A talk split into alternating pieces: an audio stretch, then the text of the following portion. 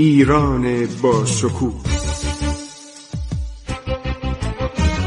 2800 سال تاریخ.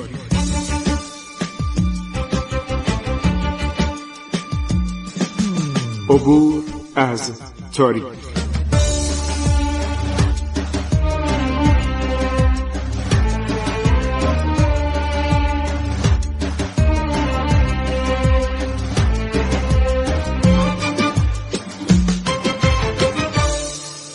بسم الله الرحمن الرحیم.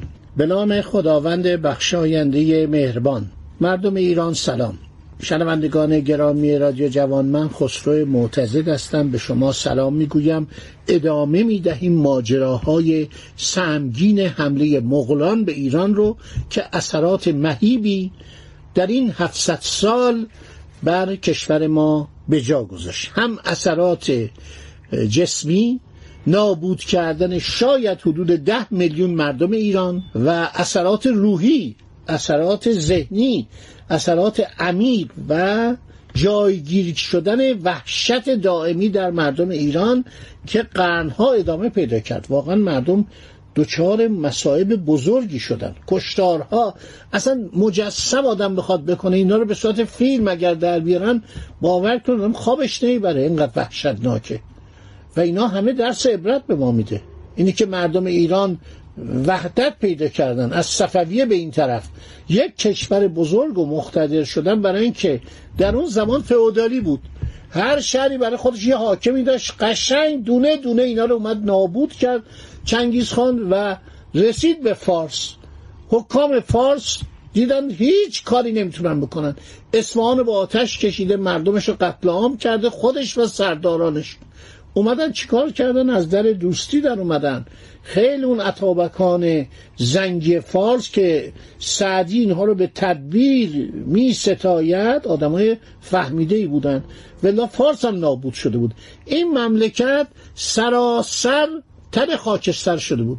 شهرها از بین رفته بود. صدای قلقلو خروش مردم ایران خاموش شده بود. نه عروسی بود نه شادی بود. نه امیدی بود نه اجتماعی بود نه کاروانسرایی بود. اینا همه رو نابود کرد. چون وحشی بودن. برای اینا قابل قبول نبود که یک شهری 800 هزار جمعیت داشته باشه. اون همه بازار داشته باشه. اون همه مردم اون همه مدارس دانشگاه ها نظامیه ها همه رو نابود کرد. بس اینا وحشی بودن. اینا می‌خواستن همه جا مثل بیابان گوبی بشه دشت گوبی همش بیابان دیده بودن. خودشونو باخته بودن تو این شهرها میومدن وحشت داشتن. نکنه این همه محلات پرجمعیت اینا رو نابود کنن. توحش و نادانی و شمن پرست بودن. آدم های نادانی بودن. با کتاب سرکاری نداشتن با دانش سرکاری نداشتن با ساختمون سرکاری شما تمام کتابخانه ما رو سوزوندن. مساجد ویران کردن. زن و مرد رو کشتن بچه رو کشتن. اینا به اروپا هم رسیدن. حالا میگم تو مجارستان و جای دیگه چه کار کردن. خب این آدم اومده یه قایرخان ابله و گفته اینا رو بکش.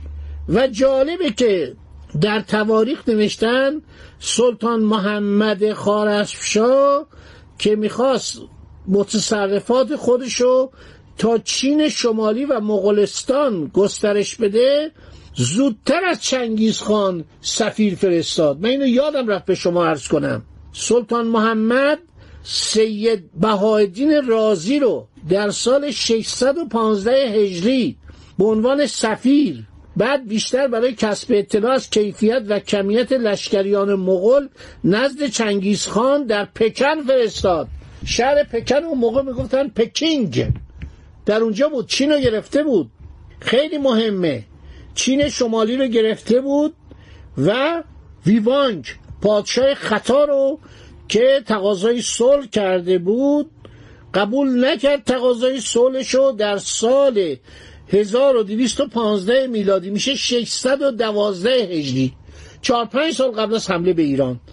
رفت شهر پکینگ رو گرفت تمامی چین شمالی رو مسخر کرد به ثروت عظیم چین دست پیدا کرد به صنایع و اختراعات و اکتشافات آنها.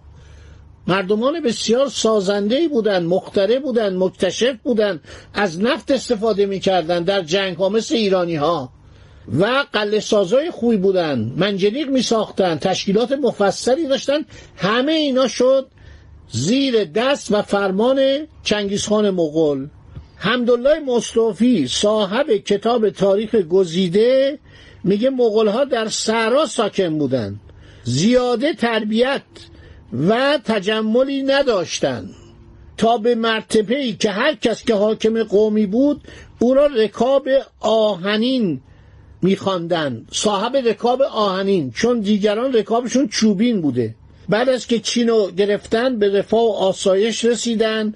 بازار تجارت در میانشان رواج پیدا کرد.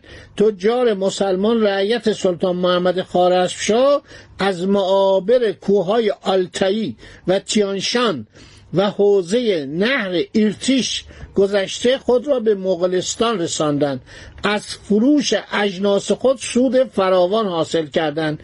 چنگیزخان خود به رواج بازار تجارت و رفت آمد تجار علاقه فراوان ابراز می داشت بازرگانان ایرانی را به مسافرت به مغولستان ترغیب و تشویق می‌کرد. برای رواج بازار تجارت جمعی از تجار رعیت خود را به ایران فرستاد. نامه هم که نوشته به سلطان محمد خارزمشاه سنش از سلطان محمد بیشتر بوده. چنگیزخان الان دیگه آدم سال خورده ایه نوشته فرزندم سلطان محمد برخورده. آقا این کیه به من نوشته فرزندم نباید بنویسه باید به من بنویسه برادرم سلطان محمد. این یکی از علل ناراحتی و غرور و عصبانیت لطمه دار شده خارزمشاه بوده. بهش برخورده. گفته این چرا نوشته فرزندم؟ این چی کار است؟ وقتی میگم فرزندم یعنی من مثلا تابع ایشونم خراجگذار ایشونم. خیلی بهش برخورده بود.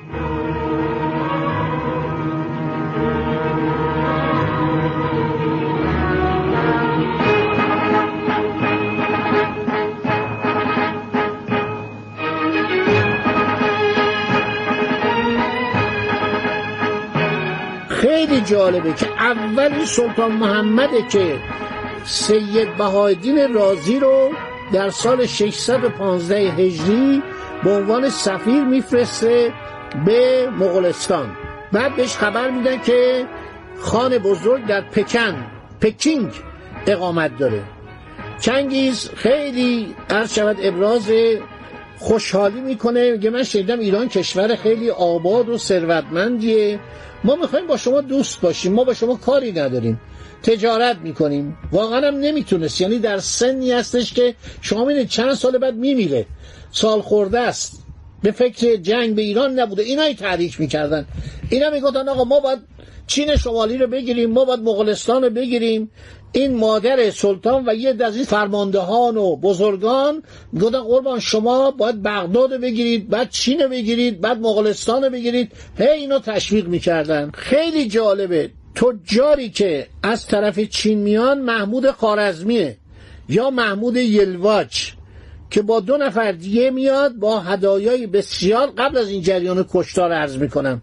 بعد سلطان را از وسعت کشور و قدرت لشکر و ثروت و آبادانی متصرفات چنگیزخان که کشور چین باشه مطلع می‌کنه. میگن سلطان محمد این خارزم و محمود خارزمی رو. صدا می‌کنه میگه آ تو خارزمی هستی منم خارزمیم تو ایرانی هستی منم ایرانیم. فرمان روای ایرانم. به من بگو واقعا ما با چیکار کنیم با این چنگیز خان؟ اینم خیلی با احترام میگه قربان شما به فکر جنگ نباشید. این آدم بسیار شجاست برادرانشو شکست داده بر خاقان چین غلبه کرده. مفصل اینو دکتر شود که تیبولی در این کتاب منابع تازه من این منابع رو ندیده بودم.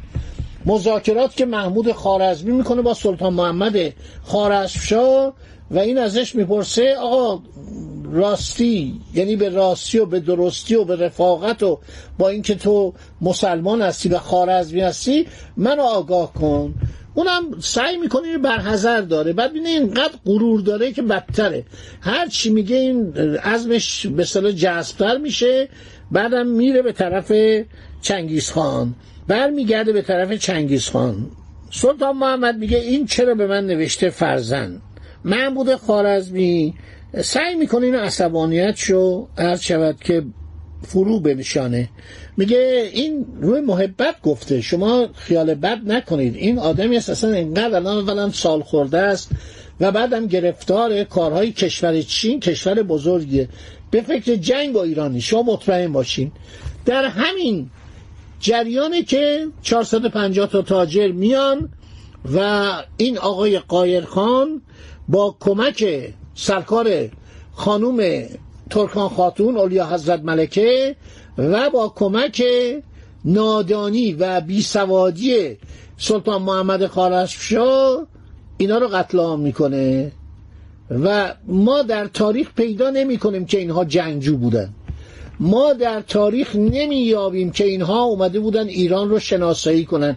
اینا اومده بودن تجارت کنن چون تجارت با ایران صرف داشت.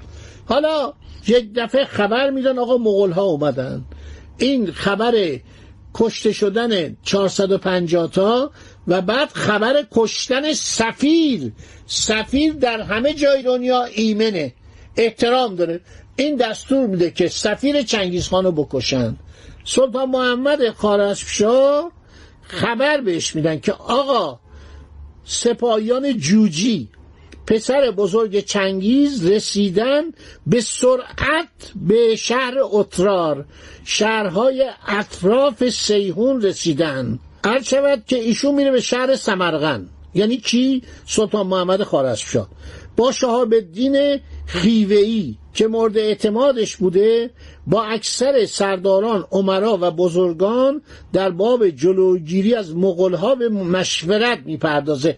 اتاماژور تشکیل میده. اتاماژور یعنی ستاد جنگ ستاد فرماندهی.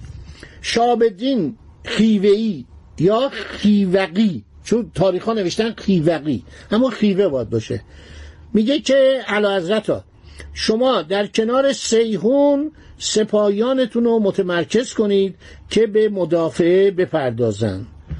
بعد نوشته که یکی دیگه از عمران میگه سلطان مغولان را در گذرگاه ماورانر مورد حمله قرار بده. ماورانر یعنی کجا؟ یعنی بین سیهون و جیهون ادعی گفتن که اعلی حضرت در معابر جیهون از تهاجم آنها جلوگیری کنه. در صورت ضرورت به طرف هندوستان شما عقب نشینی کنید. این سلطان محمد امروز می‌گفت یه نفر اعدام کنید فردا می‌گفت ببخشید. پس فردا می‌گفت دارش بزنید. پس این فردا می‌گفت سر ببرید. هیچ سیاست درستی نداشت. و دربار دست خانم ترکان خاتون اونم بلد بود. سر اونو گرم می‌کرد تا اینکه سلطان محمد وقتی می‌بینه که اینا دارن میان به اترار رسیدن و اترار مقاومت خیلی خوبی می‌کنه. این اینالجوق یا قایرخان آدم شجاعی بوده. فرار می‌کنه. شهر خارزم و پایتخت رو ترک کنه فرار می‌کنه. به طرف عرض شود که شهر بلخ. یعنی خط سیرش رو نگاه کنید از شمال شرقی داره به طرف جنوب غربی داره فرار می‌کنه. باقیش رو در برنامه بعدی برای شما عزیزان خواهم گفت. خدا نگهدار شما. عبور از تاریخ.